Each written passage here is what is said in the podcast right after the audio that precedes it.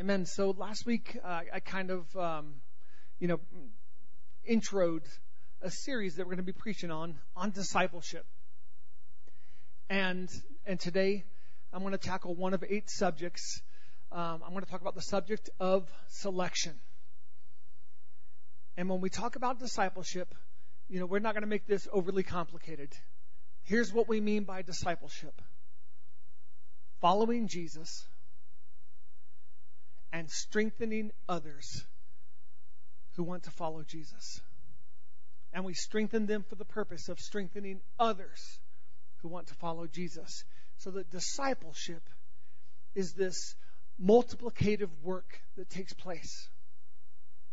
Matthew 28, 18 through 20. It, it tells us of a passage that we might know very familiar as the Great Commission. And it says this And Jesus came and said to them, All authority in heaven and on earth has been given to me. Go therefore and make disciples of all nations, baptizing them in the name of the Father and the Son and the Holy Spirit, teaching them to observe all that I have commanded you. And behold, I am with you always to the end of the age. This is the Great Commission. Go and make disciples. And when we talk about making disciples, we're not, we shouldn't mistake this with going and making converts. Discipleship is different than evangelism, and we're going to talk about that today. But this isn't just saying go and make converts. This is saying go and make disciples. Go and make followers of Jesus. Last week I talked about a couple key things in, in objective you know, I talked about what was the objective of Jesus. And his objective was clear. He came to save the lost, and he came to build an eternal kingdom. To save the lost and to build an eternal kingdom. When we talk about Jesus, we, we, we have names for Jesus. We have titles for Jesus that reflect his character and that reflect who he is and, and we call Jesus, so he's our king. The Bible says he's the king of kings and Lord of lords. And we call him our champion, we call him our victor. But do you realize that after he died on the cross and rose from the grave and ascended, he told those who were following him to wait for the Holy Spirit. He said, Wait gather together, wait, be in one mind, be in one accord, pray together, be together, wait, because the Holy Spirit's going to be sent to you. So our, our great and victorious King and champion, Jesus Christ, you realize that the people that were numbered, that waited upon him, that were following him, was only 120. He had 500 or so followers you know, kind of throughout his ministry, but after he died, that number got smaller. And by the time people were waiting for the Holy Spirit, it was down to about 120. Why do I point this out? Well, we talk about Jesus being victorious and champion, that his, his objective was to save the lost, but yet there's only 120 following him. His objective was to build a kingdom that would last forever. Yet there's only 120 people, for, you know, that will gather together in His name in belief. So was he successful? Was he successful?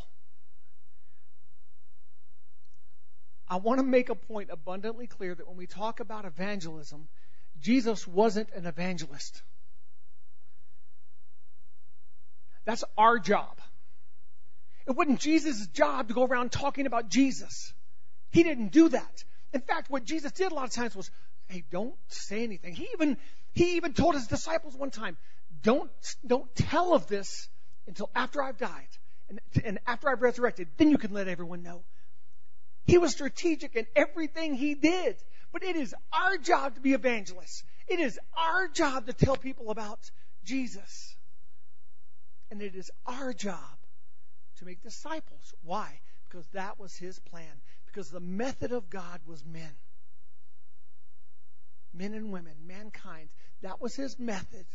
That was his strategy.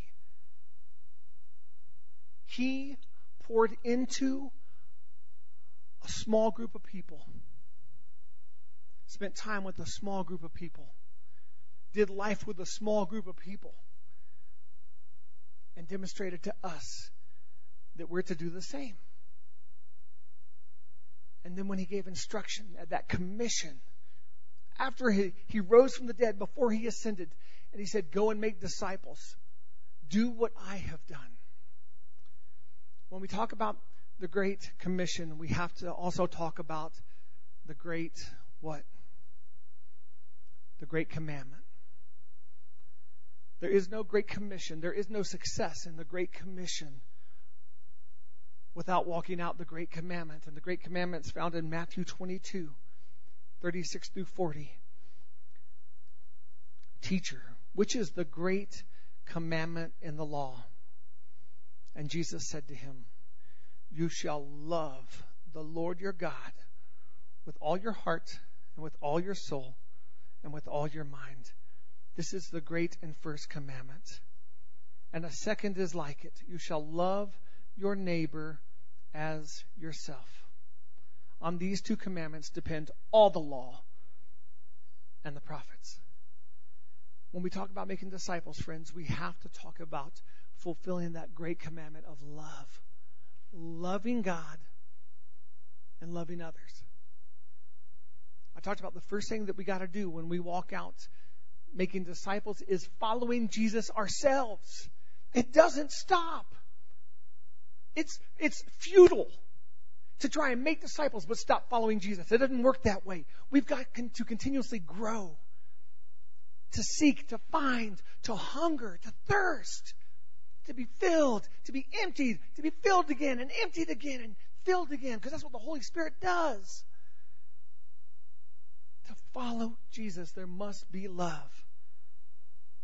Love God and love our neighbor. So who's our neighbor? According to Jesus, it's everyone. It's everyone. The Greek word for neighbor is plesio and is translated as this any other person.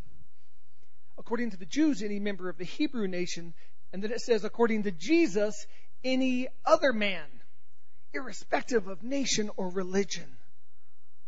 Anyone we meet, that is our neighbor. And that is who we're told to love.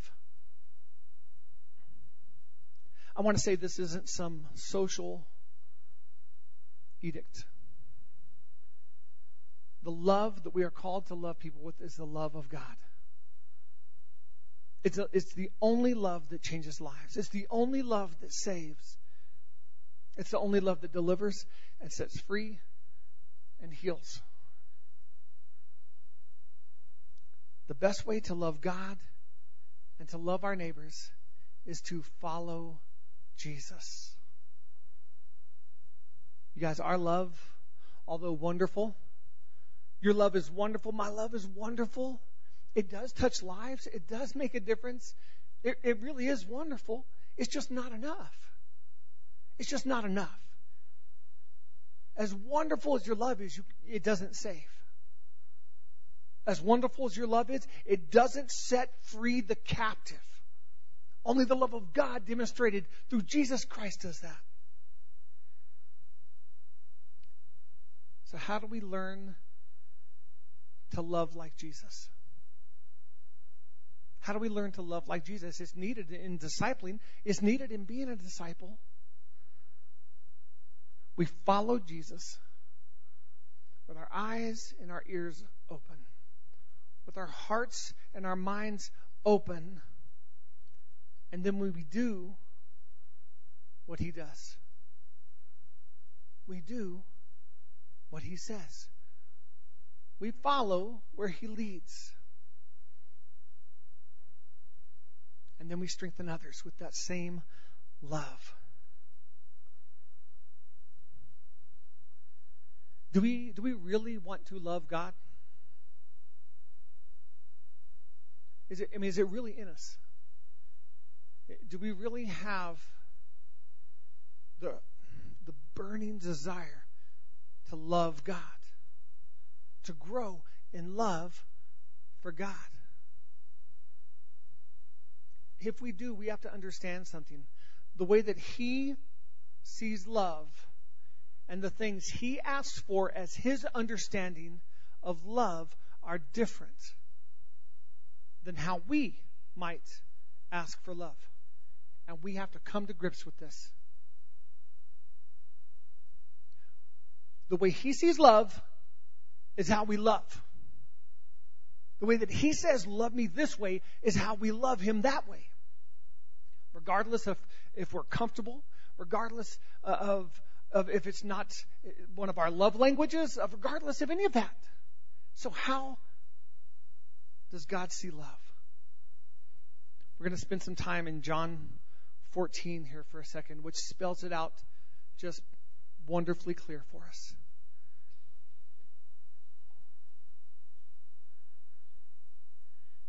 We're going to start with John 14, 15, and then I'm going to jump down to verse 23. So, John 14, 15 says this If you love me, you will keep my commandments. Pretty clear, right? Any questions about what this means? We're actually, we can do a Q&A right now.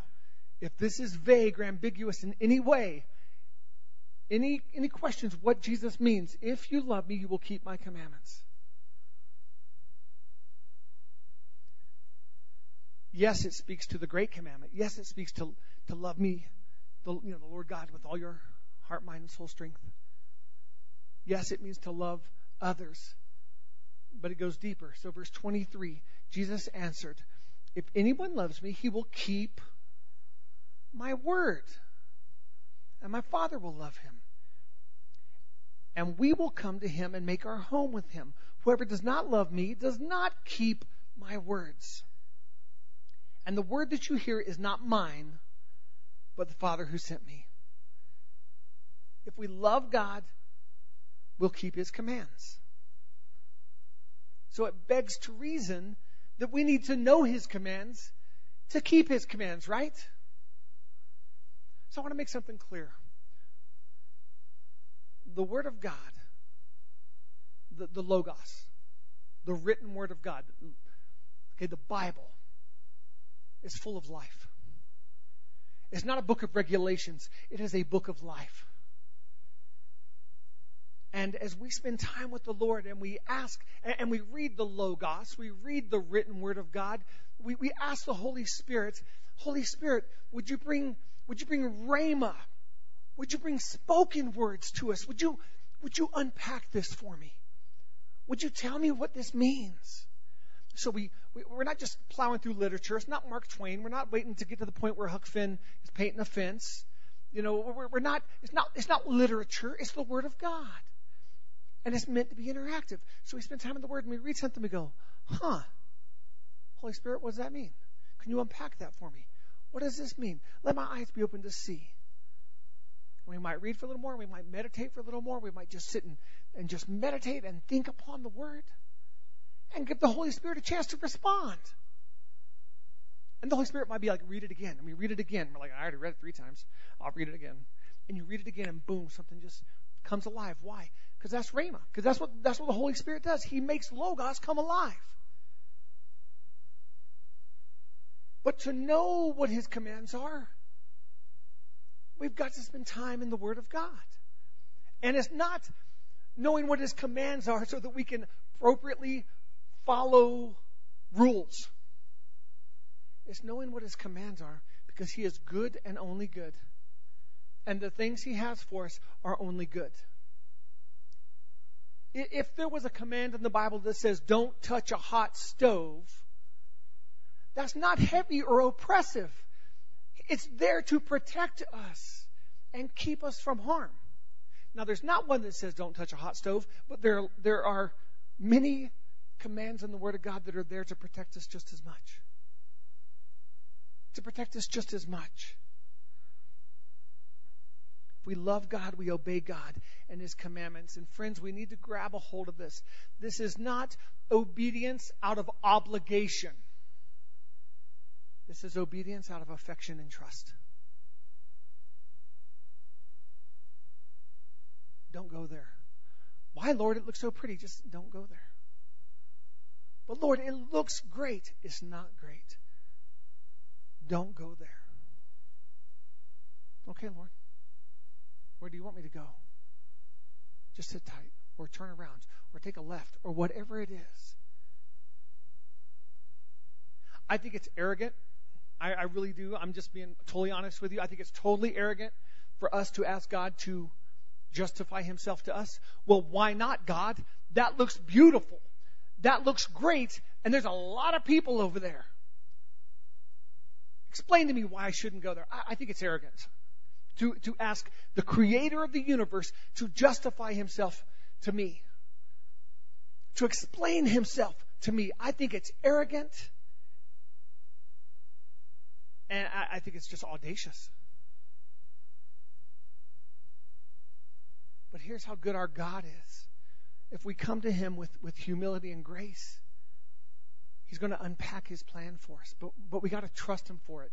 See, I, I've never seen a roadmap from God where He says, you know, go two miles, hang a right at the, the oak tree, go 3.5 miles, and then you're going to have a dirt road. You're going to take that dirt road. You're going to have to get out of the car. You're going to have to open up the gate, drive through, close the gate. Then you're going to go to a fork in the road, and then da da da. And then when you get there, there's this beautiful pond and shady tree in the greenest of grasses, and just camp there. God doesn't do that. He says, what, what was the first step I said? Get in the car and go two miles. Or even to back up, get in the car. Get in the car. Where am I going, Lord? I'll let you know. You get in the car. Then he goes, Go two miles. Well, where am I going, Lord? Two miles. And then we go two miles, and he goes, Take a right. There has to be trust and affection for God. You guys, it's not just a, a blind obedience because he's law, because he's the lawmaker. He's not Johnny Law. He, he's God. He's Jesus Christ. And we obey out of affection. We obey out of trust because He is good and only good. So we must learn to, to fully love and trust Him with an affectionate obedience. So, Psalm 119, I encourage you guys to read.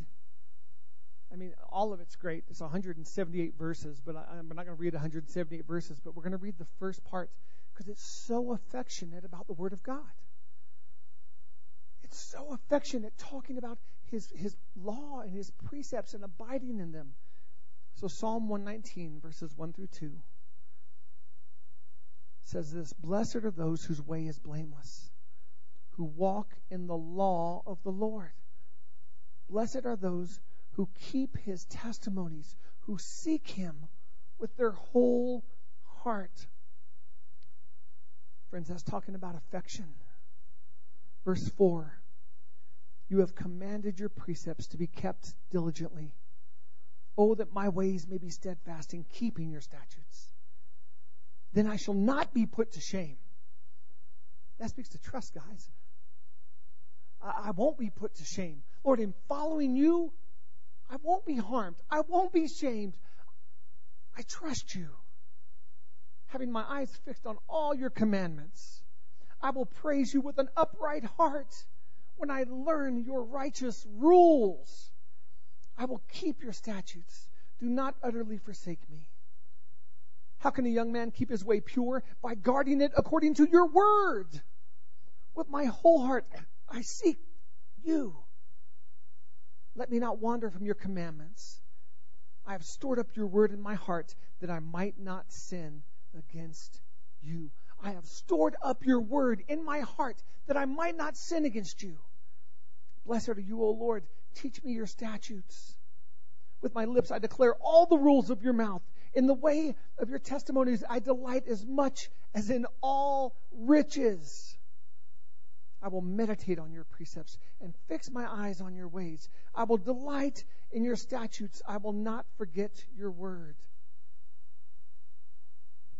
Friends, we should be praying this. We should pray this over ourselves. Lord, help me get here. Lord, when I read that, something comes alive in me, and that's what I want to be, Lord. I want to be that trusting and that hungry for your word. Lord, would you help me get there? Lord, help me get there. I'm not there, but man, do I want to be? Dad, would you help me get there? One last verse, verse 18. Open my eyes that I may behold wondrous things out of your law. Friends, sometimes the church, we, we kind of, we have knee jerk reactions, right? You know, our hands are right here on the wheel and, and something comes on the road and we, we miss and then we counter correct and we go too far the other way. And, and we've done that in a lot of ways when it comes to the Word of God and when it comes to His laws and His precepts. We've taken this knee jerk reaction because we're like, no, we're supposed to walk in liberty, and no, we're supposed to give, you know, the Holy Spirit free reign. So we're a spirit church, we're not a word church, and and they knee jerk reaction the other way. And friends, we're a spirit church and a word church. I like those planes that have two wings. I really do. They're my favorite kind of planes because they're both needed to get me where I where I need to go. We need the Spirit and we need the Word. They're, they're not. It's not one or the other. We need them both.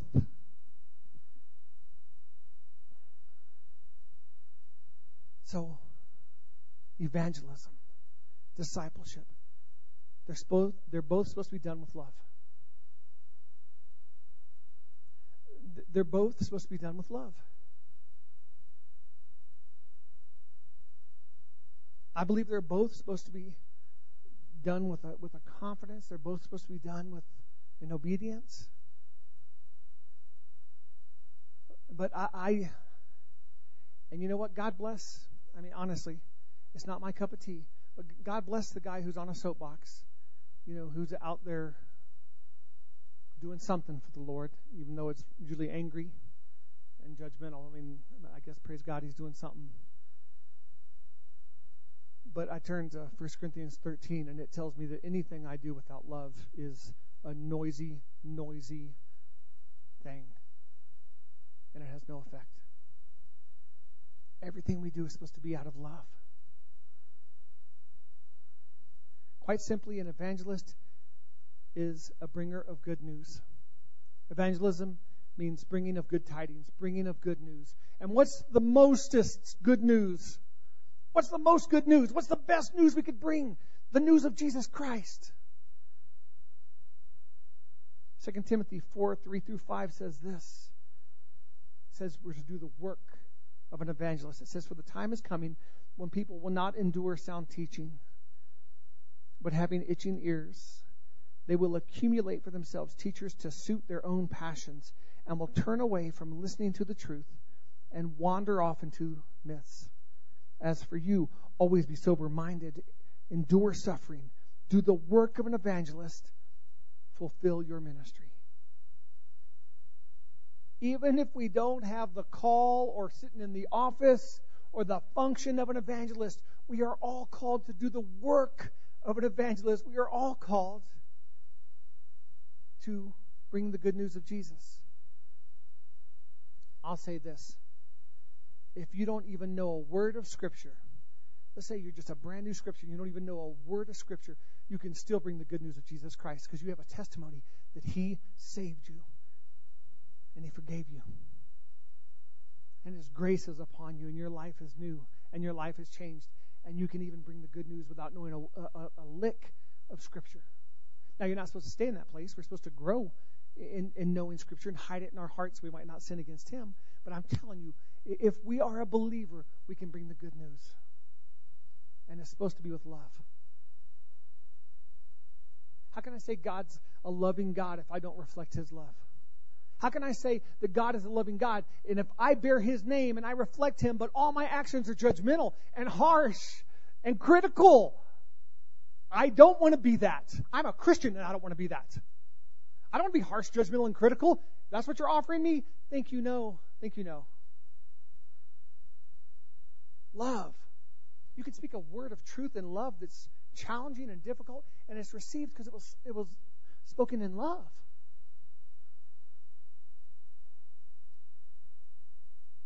Is discipleship worth doing? I asked that question last week. I'm going to ask it often. Is it worth doing? Because it's hard. It's hard.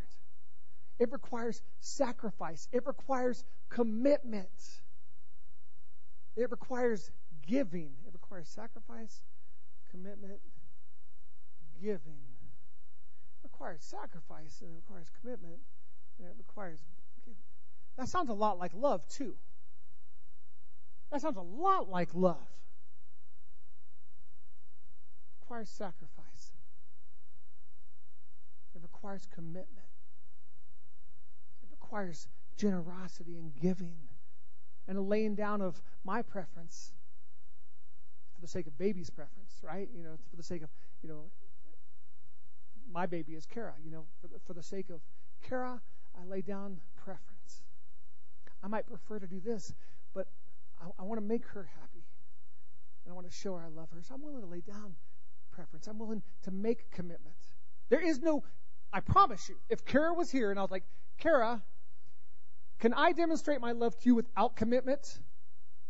It'd be a loud and resounding heck no. Is discipleship worth doing? Yeah. But it requires some effort, guys. It requires some commitment. It requires some things. But the results are incredible. And why do I say that? Because that was God's method. Men were his method. There, there is no advancing of the kingdom of God, and there is no saving the lost if we're not obedient to this command to go and make disciples.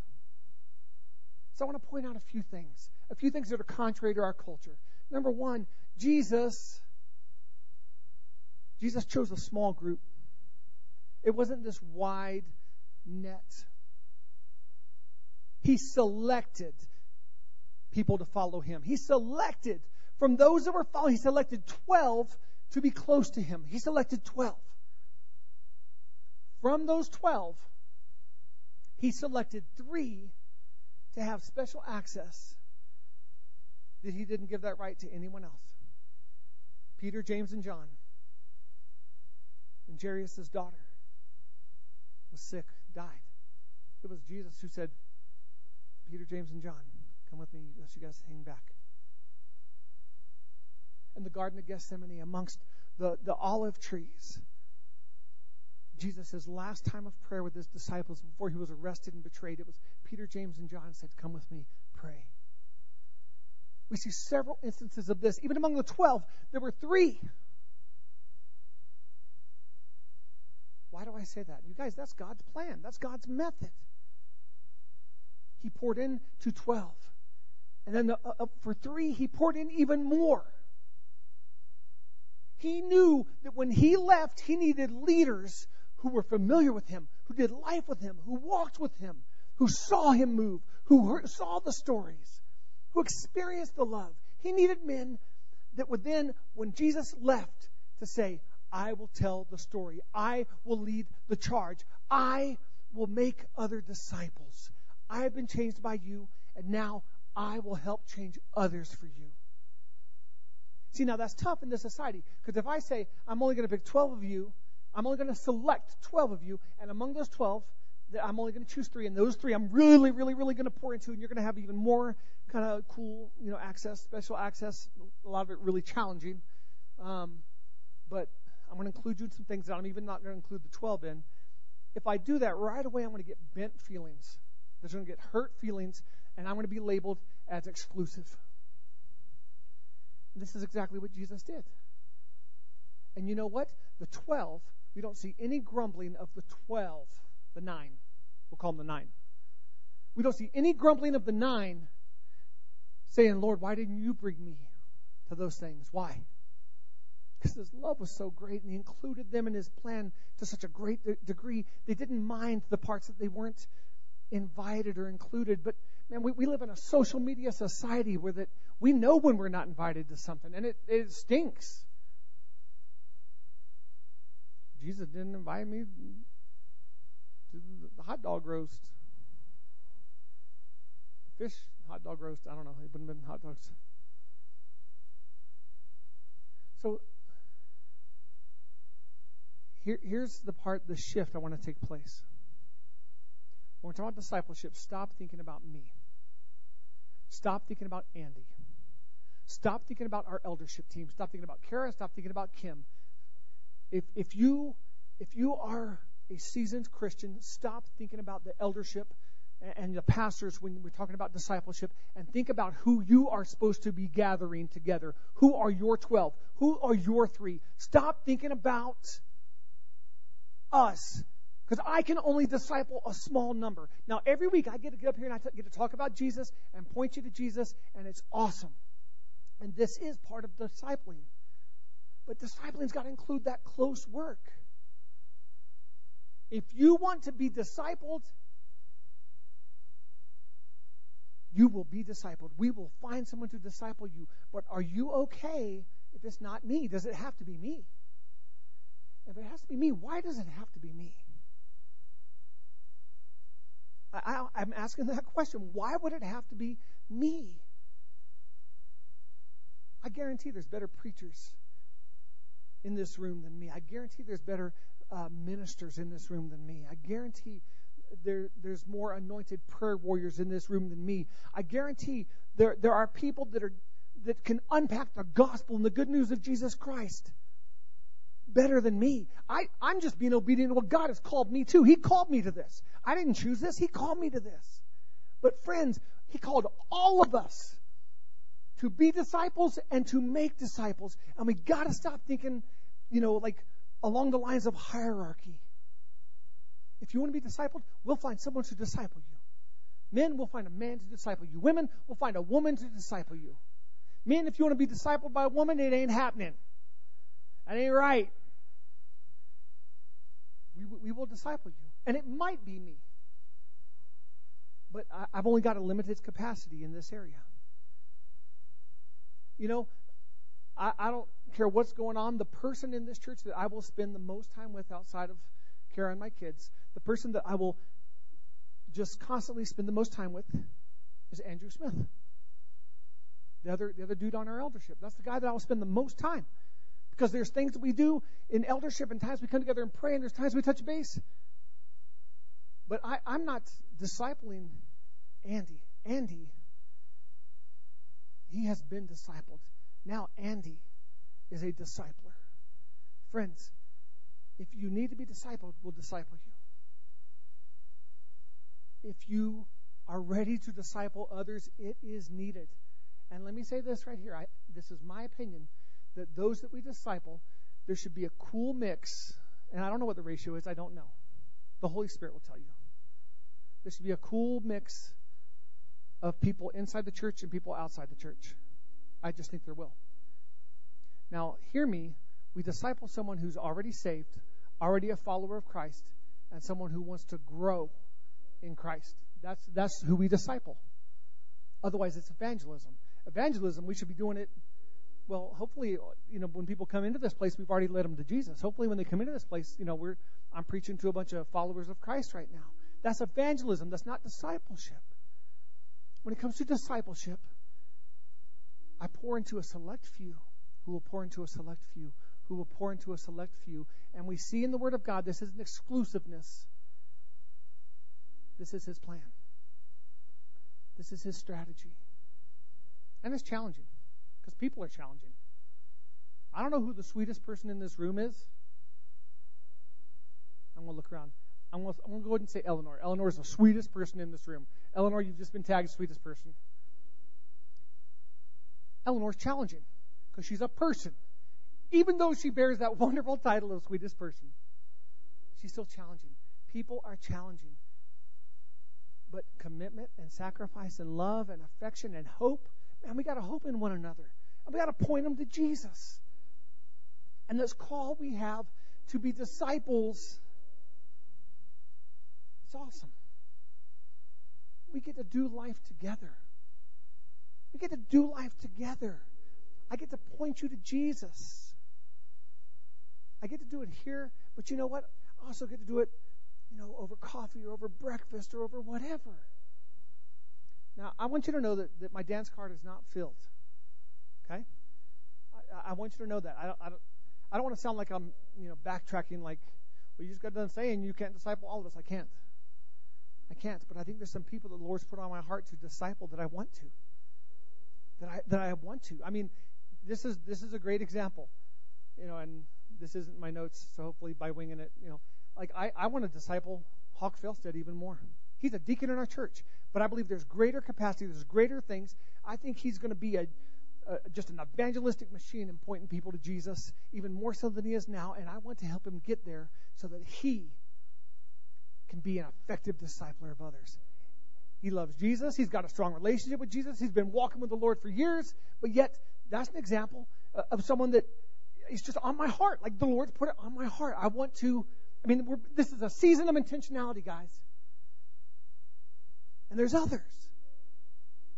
And we got to be obedient to it. And, guys, it, it, we, there's got to be a hunger in this a hunger both to be discipled and to be a discipler. But ultimately, it's a hunger to see the objective of Jesus Christ fulfilled that the lost will come to know him, that his kingdom will be established and advanced forever. We cannot have, when it comes to discipling, we cannot have both temporary fame and an everlasting effect. Discipleship is not about the here and the now. It's not. Discipleship is about me doing my part to advance the kingdom of God so that when I'm long gone, there's been this ripple effect work of other people discipling, and the kingdom of God just keeps on getting advanced long after we're gone. It has to be the oak tree. And you plant an oak tree right now, you're not you're not swinging on it, you're not hanging on its branches, you're not building a tree house, you're not enjoying the shade, none of it. You plant an oak tree right now, you're doing it for the third and the fourth generation. You're not doing it for you. Right? If you're planting an oak tree right now, you're doing it so that others will get to lay in the shade. So that others will get to build a treehouse in that thing. So others will get to climb it and go to the top and see for miles. You're doing it for others. That is discipleship, friends. That is discipleship. And that is what we are called to.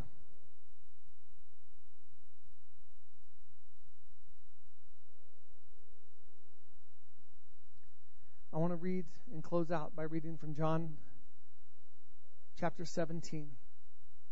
And I'm going to let the Word of God just echo what I've been saying.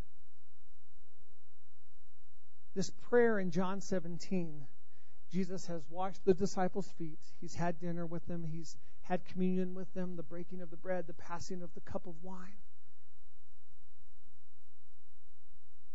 He's talked to them about the Holy Spirit. It's better that I go away. It's better. The Holy Spirit will be sent and He'll guide you. This is after that. And they're walking on the way. They haven't gotten to the Garden of Gethsemane yet. It's not that that that bleeding, sweating, blood prayer. This is the the last prayer, the last public prayer that he's praying and talking to the Father on the way to the garden. And Jesus says this to the Father, I have manifested your name to the people whom you gave me out of the world. Yours they were, and you gave them to me, and they have kept your word. Now they know that everything that you have given me is from you. Verse 8 For I have given them the words that you gave me, and they have received them, and they have come to know in truth that I came from you, and they have believed that you sent me. I am praying for them. I'm not praying for the world. I'm not praying for the world, but for those whom you have given me, for they are yours. Who is God? Who is Jesus talking about here? Who is he talking to the Father about? Who is he praying for? That small, selected group that he poured into for three years. And now he knows that time has come. This is his last plea. It is such an affectionate plea to the Father. Father, I've done everything you said. Father, I poured into these you gave me. Lord, I'm praying for them. Strengthen them. They've got to take your good news. They've got to take the word. It's on them now. I've done all I could do. Strengthen them. Verse 10 All mine are yours, and yours are mine, and I am glorified in them. And I am no longer in the world, but they are in the world, and I am coming to you. Holy Father, keep them in your name, which you have given me, that they may be one, even as we are one while I was with them, I kept them in your name, which you have given me. I, I have guarded them, and not one of them has been lost except the son of destruction, except for, for Judas, that the scripture might be fulfilled. But now I am coming to you, and these things I speak in the world, that they may have my joy fulfilled in themselves. I've given them your word, and the world has hated them because they are not of the world, just like I'm not of the world. I do not ask that you take them out of the world, but that you keep them from the evil one. They are not of the world, just as I am not of the world. Sanctify them in the truth. Your word is truth. As you sent me into the world, so I have sent them into the world. And for their sake, I consecrate myself, that they also may be sanctified in truth.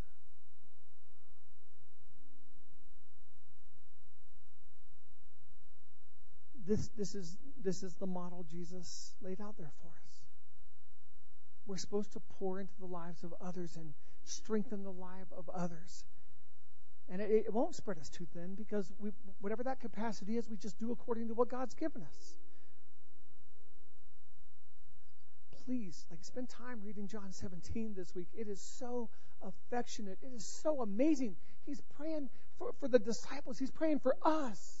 He's like, Lord, I'm gone, but they're the ones carrying it on. Strengthen them, Father.